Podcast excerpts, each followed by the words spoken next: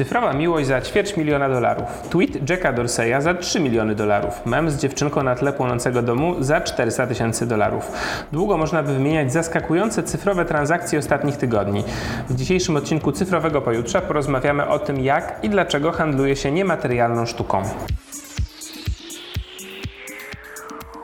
O blockchain mówi się już od kilkunastu lat. Nowym popularnym hasłem technologicznym są jednak non-fungible tokens, w skrócie NFT. E, ale jest tak, jak było wcześniej z kryptowalutami, czyli wszyscy o tym mówią, ale mało kto wie tak naprawdę o co w tym chodzi. Ja się nazywam Jacek Grzeszak i do rozmowy zaprosiłem dzisiaj jedną z osób pracujących na co dzień z tą technologią. Moim dzisiejszym gościem jest radca prawny Piotr Gałka z kancelarii Kochański Partners. Dzień dobry. Cześć Piotrze. Y, słuchaj, to na początku, czym jest w ogóle NFT? Z czego to się wzięło, ten pomysł? Na czym polega? Jasne. E, Jacku, zrobiłeś bardzo dobre wprowadzenie tematu. E, wydaje mi się, że e, faktycznie trudno jest czasem mówić o, o rzeczach złożonych w prosty sposób, no ale spróbujmy uprościć pewną dyskusję. Więc możemy postawić taką roboczą definicję, że NFT, czyli tak jak powiedziałeś, non-fungible tokens, to jest taki e, nowy typ e, tokenu, który jest zbudowany na, na technologii blockchain, czyli czymś, e, co znamy, wokół czego tworzona jest taka nowa ekonomia. Myślę, że, że to jest, e, to, to, to, będzie taki e, trochę zjawisko w świecie blockchain 2021 roku. No i ona jest tak naprawdę wykorzystywana do obrotu dobrami cyfrowymi. Żeby nie prawniczyć za bardzo, wydaje mi się, że, że słowo dobro cyfrowe można najbliżej porównać z czymś, co jest właśnie popularnie zwane sztuką. E, więc ja lubię się posługiwać takimi hashtagami czasem, żeby po prostu zawsze można było wyciągnąć coś z dyskusji, więc ja bym powiedział, że właśnie NFT powinniśmy kojarzyć po pierwsze z blockchainem, po drugie ze sztuką, no i po trzecie właśnie z jakimś nowym rodzajem ekonomii, która jest wokół tego tworzona. To teraz, żeby znowu rozplątywać pojęcia, bo ja mam poczucie, że tu się nabudowuje wszystko na kolejne warstwy, no bo jest blockchain, który też mało kto rozumie, czym jest blockchain. Blockchain w skrócie, rozumiem, chodzi o kod, który jest taki sam na wielu komputerach, co pozwala uwiarygodniać transakcje. Czy ja to dobrze mniej więcej rozumiem, czy też... Jasne. Znowu budując w takim razie e, wokół e, tych hashtagów możemy e, spróbować y, opisać to w ten sposób. No po pierwsze jest to technologia i y, to wydaje mi się, że bardzo porządkuje dyskusję. Jest to technologia bazodanowa, czyli tak naprawdę jest to y, pewien rejestr, gdzie notujemy zdarzenia. Możemy odnosić tak naprawdę do tego, tak jak w banku istnieje pewien rejestr transakcji, w sensie wszystkich użytkowników tego banku, tak jak nie wiem, mamy. E, ewidencję nieruchomości, gdzie e, znajdują się wszystkie dane o użytkownikach, no tak blockchain jest taką bardzo dużą bazą danych, e, rejestrem, gdzie, gdzie notowane są pewne zdarzenia. No i to jest pierwsza cecha tego blockchaina. Druga cecha tego blockchaina no to, to jest to, że mm, dane są tam szyfrowane, czyli są wykorzystywane mechanizmy kryptograficzne, żeby e, pewne informacje e, tam zapisywać i to pozwala nam e, sprawiać, że ta baza e, jest e, bezpieczna, to znaczy jest niezmienialna, chyba że wszyscy użytkownicy tego blockchaina stwierdzą, że ma zostać zmieniona. I to jest druga cecha, która jest super istotna. No i trzecia no to będzie to, że, że będzie tak zwana sieć peer-to-peer, -peer, czyli to powoduje, że ta technologia jest rozproszona, czyli nigdy nie będziemy mieli do czynienia z blockchainem, jeżeli ja posiadam całość tego systemu.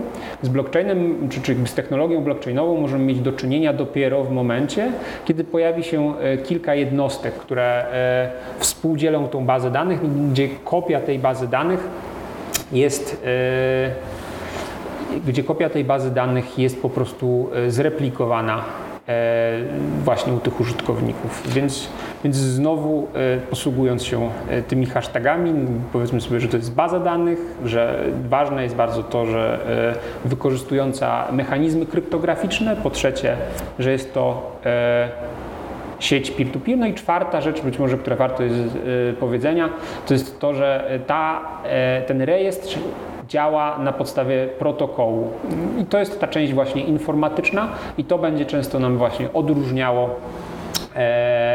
będzie nam pomagało e, rozróżnić na przykład, nie wiem, protokół bitcoinowy od protokołu Ethereum, na którym są stworzone smart kontrakty.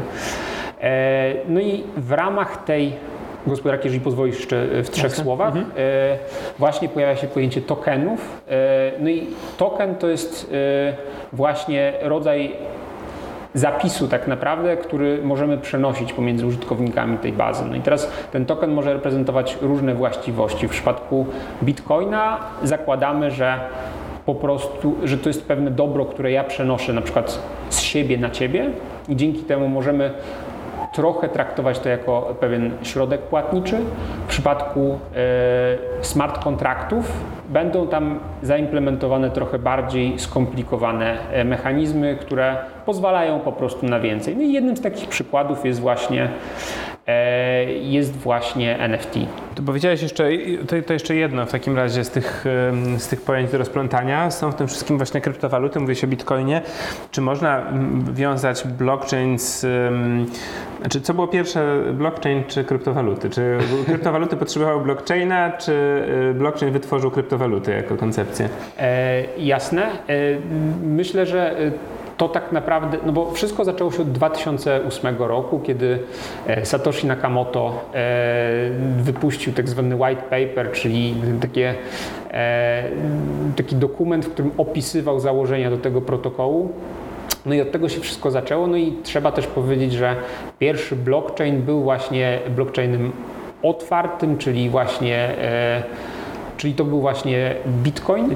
Mm, no i w związku z tym tak naprawdę ten moment w czasie jest ten sam, natomiast faktycznie często jest też tak, że myli nam się w dyskusji, y, co jest blockchainem, co jest kryptowalutami. Kryptowaluty tak naprawdę są tylko przykładem y, tej technologii, y, który nie jest zresztą jedyny.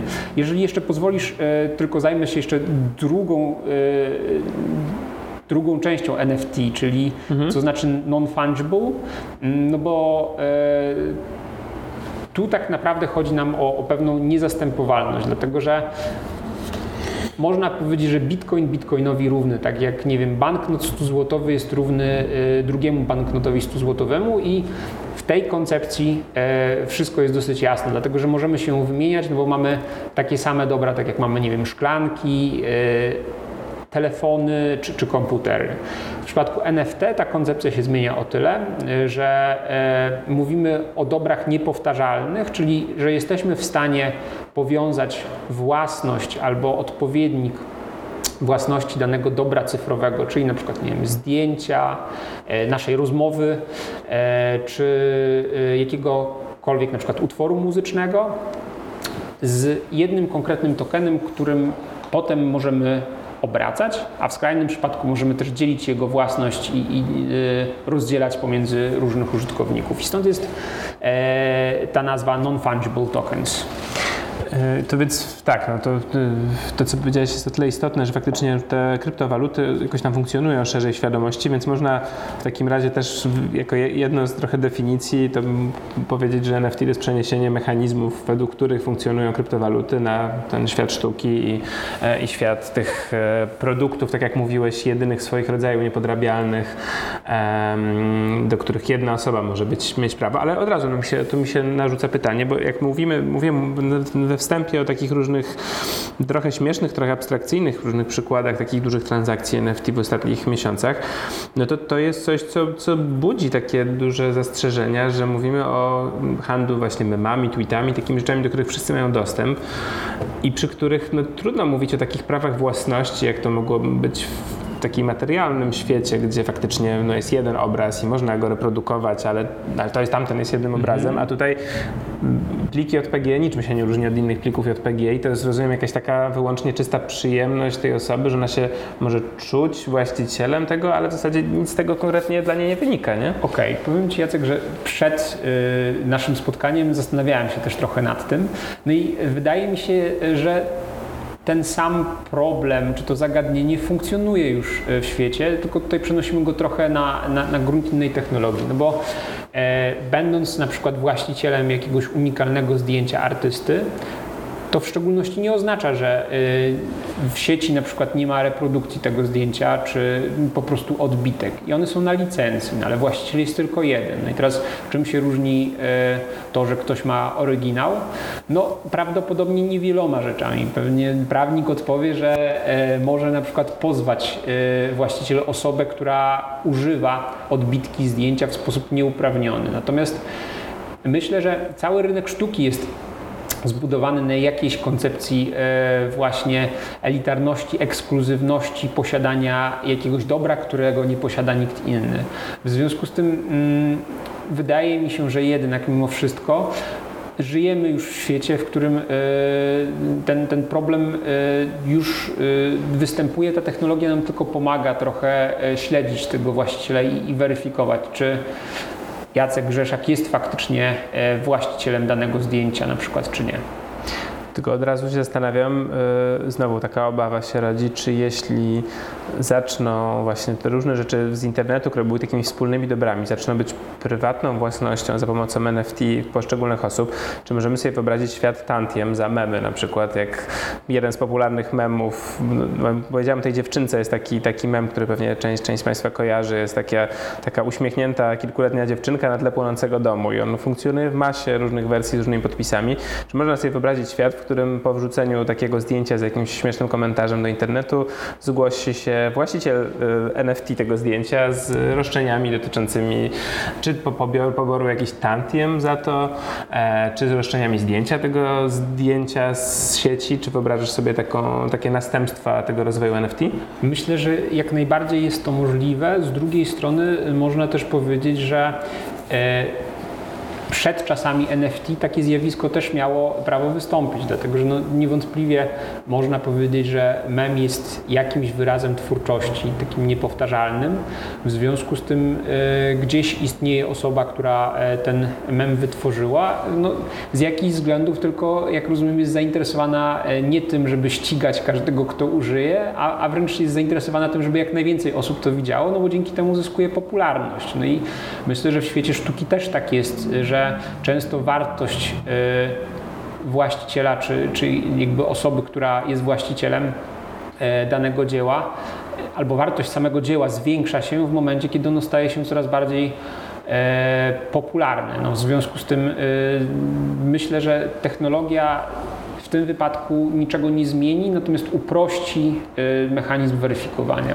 Ja właśnie mam taką obawę związaną z tym, że internet był od początku na takich ideałach bardzo wolnościowych i bardzo związanych z tym poszerzaniem dostępu właśnie do kultury, do dóbr, do wiedzy, do dóbr różnego rodzaju i że troszeczkę jak sobie wyobrażam właśnie świat, w którym można różne popularne rzeczy w internecie, które do tej pory były takie mocno ulotne, można sprzedawać i można im przypisywać jakieś prawa własności, no, że, że my jesteśmy w stanie podzielić, wymyślić sytuacje, w których tam ten jeden promil najbogatszych ludzi, których stać na płacenie kilka milionów dolarów za tweeta, mema, cokolwiek, jest w stanie wykupić po prostu jak najwięcej internetu i pobierać od innych taki, no w cudzysłowie, trochę haracz no, za to, że korzystają z internetu, że korzystają z tych różnych dóbr. I w tym momencie, bo NFT ma jedną stronę taką pozytywną, o której się mam wrażenie trochę mówi, czyli że on jest no, jednym ze sposobów na monetyzację swoich dzieł przez artystów no, na przykład przez muzyków, którzy teraz wrzucają muzykę za darmo do sieci, różne osoby z tego korzystają. No i chociaż one przez te NFT to jest jakieś dodatkowe źródło zarobku, szczególnie w realiach, kiedy jest trudno z tymi koncertami. No ale to jest jedna rzecz, to są twórcy, tacy artyści rzeczywiście, ale, ale można sobie właśnie wyobrazić takie masę różnych dziwnych rzeczy w internecie, które są po prostu wykupywane przez bardzo bogatych inwestorów, którzy są jeszcze bogatsi dzięki temu, że znajdują jakiś sposób, no tylko pytanie, czy ten sposób rzeczywiście pojawi się, na dalszą monetyzację i na powiększanie swojego majątku dzięki posiadaniu internetu. Jasne. To jest bardzo dobrze e, postawione pytanie i wydaje mi się, że tutaj możemy nawiązać do tego tematu nowej ekonomii. No i jeżeli e, patrzymy na e, rynek NFT też na jakiś sposób na robienie pieniędzy, to wydaje mi się, że dobrze jest zmapować mechanizmy, dzięki których możemy się bogacić. No i teraz według mnie, o, oczywiście w świecie funkcjonują, są moi koledzy po fachu, którzy zakładają kancelarie wyspecjalizowane tylko w tym, że posiadają takie oprogramowanie do wyszukiwania e, osób czy stron internetowych, które naruszają e, na przykład e, prawa własności do zdjęć, czyli wykorzystują jakieś zdjęcie e, bez wykupienia licencji, no i wtedy odzywają się do takiej osoby, no i mówią Naruszył pan, proszę usunąć, e, odszkodowanie wynosi tyle, proszę zapłacić. No i zaczynają się negocjacje.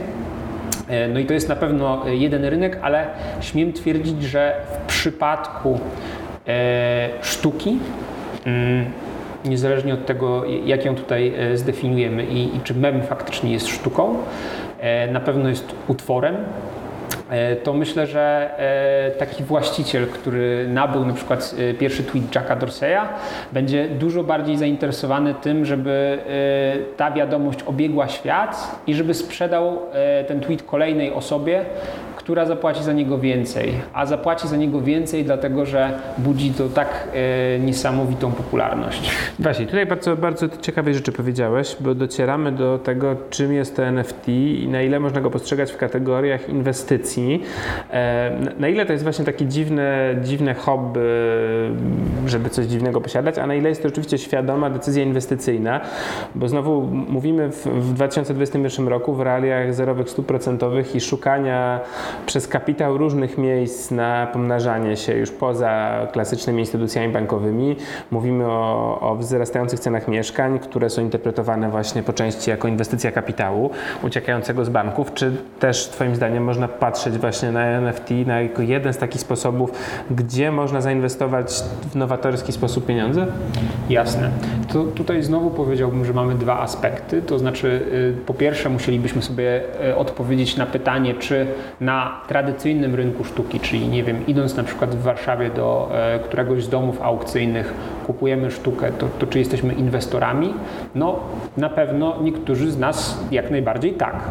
E, I w związku z tym, jeżeli tutaj odpowiemy sobie na, na to pytanie pozytywnie, no to możemy przejść do drugiej części pytania. I zapytać, czy, czym się różni ten świat, jeden od drugiego, czyli ten świat NFT od tego e, klasycznego świata. No i powiedziałbym, że tutaj jedyna modyfikacja polega na tym, że ze względu na fakt, że e, jest to technologia dosyć świeża e, i dotyczy tylko bardzo wąskiego wycinka dóbr, dlatego że to są tylko dobra cyfrowe, no to w konsekwencji mamy do czynienia z sytuacją, w której ten rynek jest dużo bardziej podatny na spekulacje. Czy innymi słowy, na pewno znajdą się osoby, które podbiją cenę pierwszego tweeta tylko i wyłącznie po to, żeby wykreować rynek, ale z drugiej strony bardzo prawdopodobne jest, że wydarzy się sytuacja, w której e, dane dobro cyfrowe nagle straci popularność zupełnie, no bo ludzie wymyślą e, coś ciekawszego. I wtedy straci bardzo na wartości. W konsekwencji może się okazać, że e, jest to po prostu inwestycja o, o dużo większym profilu ryzyka. Aczkolwiek gdyby prawdopodobnie spojrzeć na, na rynek sztuki, to zdarza się na przykład, że e, coś e, spada z aukcji, no i wtedy okazuje się, że cena danego dzieła, które miało tą, tą cenę wywoławczą dosyć wysoką, nagle kosztuje o połowę mniej. W związku z tym każdy z tych rynków można powiedzieć, że jest w jakiś sposób e, spekulacyjny. No tak, no to jest rzeczywiście, w tym wystarczy spojrzeć na to, co się działo z Bitcoinem przez ostatnie lata, który bardzo intensywnie zyskiwał, ale jednak bardzo skokowo zyskiwał, tracił, zyskiwał, tracił. Jest no nieporównywalnie wyżej niż, niż był jeszcze kilka lat temu, ale faktycznie no, trudno powiedzieć, żeby to był taki spokojny, klasyczny rynek e, na spokojne inwestycje w, z, z pewnym procentem. Em, Ale właśnie, bo, bo, tak mówiłeś o tych, o tych mm, osobach, które idą do galerii, no, część chce inwestować, część chce posiadać, to ja chciałem podpytać w ogóle szerzej o, o, w ogóle o technologię blockchain. E, Kto z Twoich obserwacji, z Twojej pracy, kto z tego korzysta? To znaczy na ile właśnie mówimy tu o jakiejś, o jakichś geekach, informatykach, którzy robią to z takich przyczyn, nie wiem, trochę wiary właśnie w te, te nowe technologie, na ile to już jest, ym, można powiedzieć, taka racjonalna kalkulacja menedżerska, że to się po prostu opłaca i nawet osoby, które technologie nie są takimi technoentuzjastami, po prostu z tego korzystają, bo to, bo to wygodniejsze, tańsze, prostsze. Jasne. Y, No, po pierwsze, to wydaje mi się, że taka główna przyczyna tego, że ten y, rynek jednak jest potężny, no i on się ciągle rozwija, no to wynika przede wszystkim z tego, że są w nim pieniądze. I to jest absolutnie, wydaje mi się, że e, przyczyna numer jeden. E, Natomiast faktem jest też, że na tym rynku znajduje się bardzo dużo różnych grup osób. No i jeżeli miałbym się pokusić o, o jakieś y, podzielenie tych grup, no to powiedziałbym, że jedna grupa to, jest, to są y, właśnie osoby y, związane w jakiś sposób z branżą krypto, no i druga część no to, to, to są osoby zajmujące się budowaniem oprogramowania typu enterprise właśnie dla korporacji. I teraz jeżeli chodzi o ten świat krypto, no to, to myślę, że przede wszystkim e, na, na pierwszy e, ogień idą właśnie e, traderzy, no i Dlaczego? No to się mówi samo przez się, no bo nie wiem, mogę przykładowo ci... Yy... Może znowu rozplantujemy po, po pojęcia traderzy, osoby posiadające kryptowaluty, rozumiem? W celach spekulacyjnych, spekulacyjnych. Tak. Tutaj, nie wiem, możemy zrobić krótką zagadkę. Gdybyś 4 lata temu y, kupił bitcoina albo zainwestował, nie wiem, 100 zł, to ile byś dzisiaj wyciągnął z tego? Ile kilka, kilka tysięcy myślę. 2-3 tysiące. 1200% zwrotu z inwestycji, więc no to, to jest po prostu potężna okay. ilość y, pieniędzy w kontekście e, tego, ile można zarobić klasycznie na rynku, inwestując w jakieś instrumenty. Druga grupa, według mnie, no to są projekty, które poszukują finansowania. E, świat startupów bardzo szybko zorientował się, że jest możliwość e, pozyskania szybkiego kapitału i bardzo dużego, takiego wręcz nierynkowego na e, projektach opartych o blockchain. Tutaj, nie wiem, dobrym przykładem na samym początku, kiedy to się zaczynało, wybijał się na przykład taki polski projekt, który się nazywał Golem i, i tam zespół przez 30 minut zebrał 40 milionów złotych. To na etapie, kiedy się nie ma w ogóle jeszcze produktu, to w Polsce się nie zdarza. Mało tego, myślę, że bardzo, bardzo rzadko się zdarza w Dolinie Krzemowej, no więc to pokazuje, jak... Ale potężny... zebrał w postaci kryptowalut. Tak, tak, dokładnie. E, na pewno e, trzecia grupa no to są e, nomadzi, którzy trochę kwestionują system no i, i faktycznie chcą żyć poza systemem bankowym i są pracodawcy, którzy w ogóle wypłacają w tej chwili wynagrodzenie w krypto. Mm, jeżeli chcesz, możesz funkcjonować w ogóle poza obrotem, czyli to swoje krypto iść do punktu i wymienić za, za gotówkę. Takie usługi też są świadczone. E, no oczywiście e, na pewno jest też e, sporo entuzjastów tej technologii, którzy robią to tylko po to, żeby trochę stymulować ten rynek. No i myślę, że jest też grupa deweloperów, którzy uczynili trochę z, z, tego swój zarobek, czyli chodzi o to, że, że to jest dosyć wąska specjalizacja, która pozwala e, w tej chwili po prostu na tym e, zarabiać pieniądze. Deweloperów w sensie informatyków. informatyków tak. Mamy różnych deweloperów. No i no, no. kończąc tylko, jest jeszcze ta druga grupa, o której możemy napomknąć tylko w dwóch zdaniach, to są te, te, te rozwiązania typu enterprise. No i tutaj y, możemy pokazać, że no, są tak duże e, firmy jak na przykład IBM, która e, IBM zainwestował bardzo duże pieniądze w to, żeby wytworzyć e, taki zespół klocków, który się nazywa Hyperledger, który pozwala budować rozwiązania właśnie korporacyjne oparte o technologię blockchain z drugiej strony mamy też e, klientów nawet w Polsce, którzy wykorzystali e, właśnie technologię blockchain do tego, żeby wdrożyć pewne wymogi regulacyjne. Było bardzo głośno na przykład o PKO Banku Polskim, który stworzył właśnie trwały nośnik, czyli sposób otrzymywania dokumentów przez klientów w formie trwałego nośnika oparty właśnie o technologii blockchain. To samo z tego co wiem zrobił Link 4. E, w związku z tym e, tworzą się też zastosowania e, na poziomie takim korporacyjnym i to też jest rynek. A jakbyś y, słuchaj, odpowiedział na takie zarzuty, bo to przez krytyków tych technologii, których też nie brakuje, y, jest podnoszony często zarzut, że no jest jakaś taka wielka obudowa ideologiczna w takim duchu mocno libertariańskim właśnie tego odejścia od państwa do instytucji. Natomiast, że tak, zastępujemy zaufanie do instytucji demokratycznych, rozliczalnych, jakimś tą tradycją kultury prawnej i, i tak dalej, zamieniamy na kod komputerowy, zrozumiały dla bardzo niewielu osób. E, I to jest jeden zarzut, że tak naprawdę ta, ta, ta transparentność i, i, otwartość kodu to tak naprawdę jest ułuda i to jest, no to jest coś dla, dla wąskiej, bardzo wąskiej grupy osób wysoce wyspecjalizowanych informatycznie. No a drugi, drugi taki zarzut chyba obok tego, który funkcjonuje, no to że w, no ten rynek kryptowalut, on, poza takimi celami spekulacyjnymi, no to on się też rozrasta dzięki czarnemu rynkowi i możliwości finansowania, czy to handlu bronią, handlu narkotykami, czy masą innych nawet groźniejszych produktów zabronionych i że tak naprawdę to jest taka obudowa ideologiczna, która służy dla przestępców, żeby ułatwiać sobie działanie, rozszerzać, rozszerzać zakres, zakres działania. Mhm.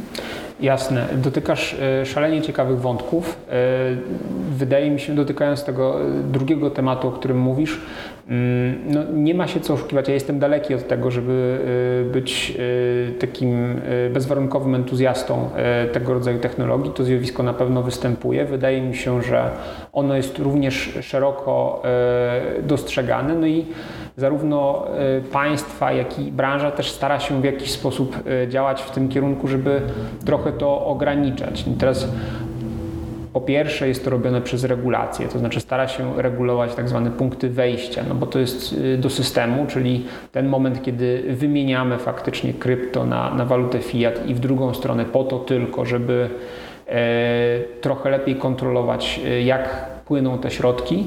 No po drugie są e, już coraz bardziej popularne oprogramowania, które mają na celu właśnie weryfikowanie w jakiś sposób tych transakcji czarnorynkowych. No i to, co popularnie nazywamy przeciwdziałaniem praniu brudnych pieniędzy, czy, czy AML-em, zaczyna też występować, zaczyna też występować dokładnie w tej branży, więc, więc wydaje mi się, że E, to, to realnie e, występuje. E, jeżeli chodzi o pierwszą kwestię, czyli jak rozumiem, chodzi o to, że ta technologia jest antysystemowa, e, ale nie jest zamieniamy, zamieniamy zaufanie do państwa zaufaniem do technologii pod takim pozorem tego, że w ten sposób to jest bardziej transparentne, a transparentność wydaje się większa instytucji rozliczalnych w demokratycznych państwach funkcjonujących. Jasne. E, tutaj nie mam przekonującej odpowiedzi. Na pewno e, można powiedzieć, że kod jest znacznie lepiej audytowalny niż na przykład przykład działanie państwa mhm. i faktycznie nie każdy z nas. Ale dla specjalisty. Słucham? Dla specjalisty. Zgadza się, aczkolwiek jest on publiczny, no i, i każdy jednak e, może to zrobić.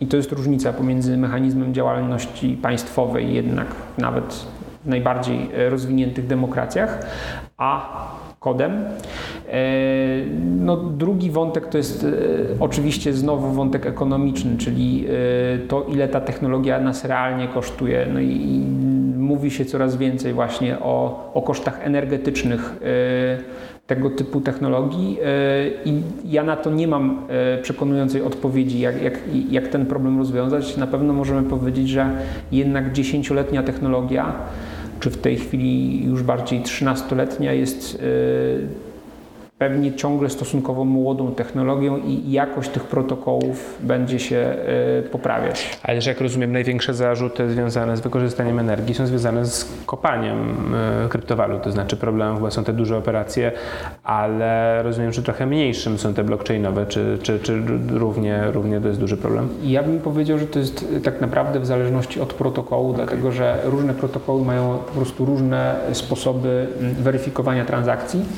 E, no i z tym problemem nie poradzimy sobie do momentu, kiedy te protokoły starej generacji nie zostaną zastąpione przez e, właśnie na przykład kryptowaluty nowych generacji, no ale to wymaga czasu. Ale w ogóle wyobraź sobie taki scenariusz, w którym, e, w którym ten świat zostaje jakoś zamknięty właśnie w związku z tym, że, że generuje dużo CO2, że wspiera przestępczość, że to są różne rzeczy, które ciężko jest rozwiązać, a jednocześnie, że być może to nie jest konieczny świat dla nas do jakiegoś dalszego rozwoju cywilizacyjnego? Czy uważasz, że to już blockchain tak na dobre zagościł w naszym świecie, że, no, że to jest nie do, nie do zrobienia już on zawsze, nawet jak regulatorzy będą próbowali, no bo mamy przypadki jak nie wiem, w Chinach e, zabronienia kopania bitcoina, że, że, że z tym walczą, ale że, że no, nie wygrają z tym regulatorzy, twoim zdaniem.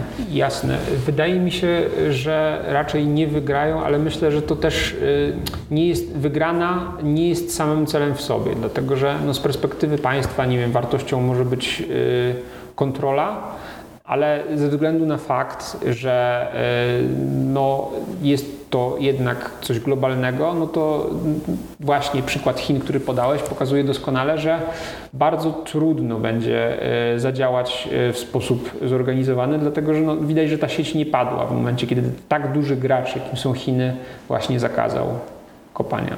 A powiedz na sam koniec, y, czy naszą rozmowę, bo mówiliśmy o tym na początku, czy naszą rozmowę można zmienić na NFT, czy można ją komuś sprzedać? Y, tak, jak najbardziej tak. Jak to Y, można przeprowadzić? No, przechodząc do technikaliów, no to, to, to w pierwszej kolejności trzeba by byłoby e, prawdopodobnie e, kupić e, jakąś kryptowalutę, którą będzie można zapłacić opłatę. Następnie tą walutę należałoby przelać do e, tak zwanego walleta, czyli takiego, takiej internetowej portomonetki. Następnie Czyli e, muszę ją mieć najpierw, tak, żeby ktoś tak. mi zapłacił za tę rozmowę. Dokładnie, niestety, niestety. E, Potem warto by było połączyć ten, tą portmonetkę elektroniczną z jakąś, z jakąś e, platformą, gdzie można wystawiać faktycznie rzeczy na NFT. No nie wiem, tak, takimi platformami jest na przykład Rarible, OpenSea, e, Super Rare. E, Więc, więc tych opcji jest trochę. Y, No następnie możemy załadować to, to nasze dzieło, jakim jest rozmowa, do tej platformy, no i ustawić parametry aukcji i to będzie działać dokładnie tak samo jak na Allegro. rozumiem, że osoba, która zakupi taką rozmowę, dostanie jakiś tam specjalny plik MP3, tak, tylko z dodatkowym e, zapisem, że ona jest właścicielem tej, tego Dokładnie nagrania. dostanie token, który będziemy mogli zweryfikować to, na podstawie którego będziemy mógł potwierdzić, że jest właścicielem. Być może w takim razie w przyszłości też zastosujemy ten mechanizm.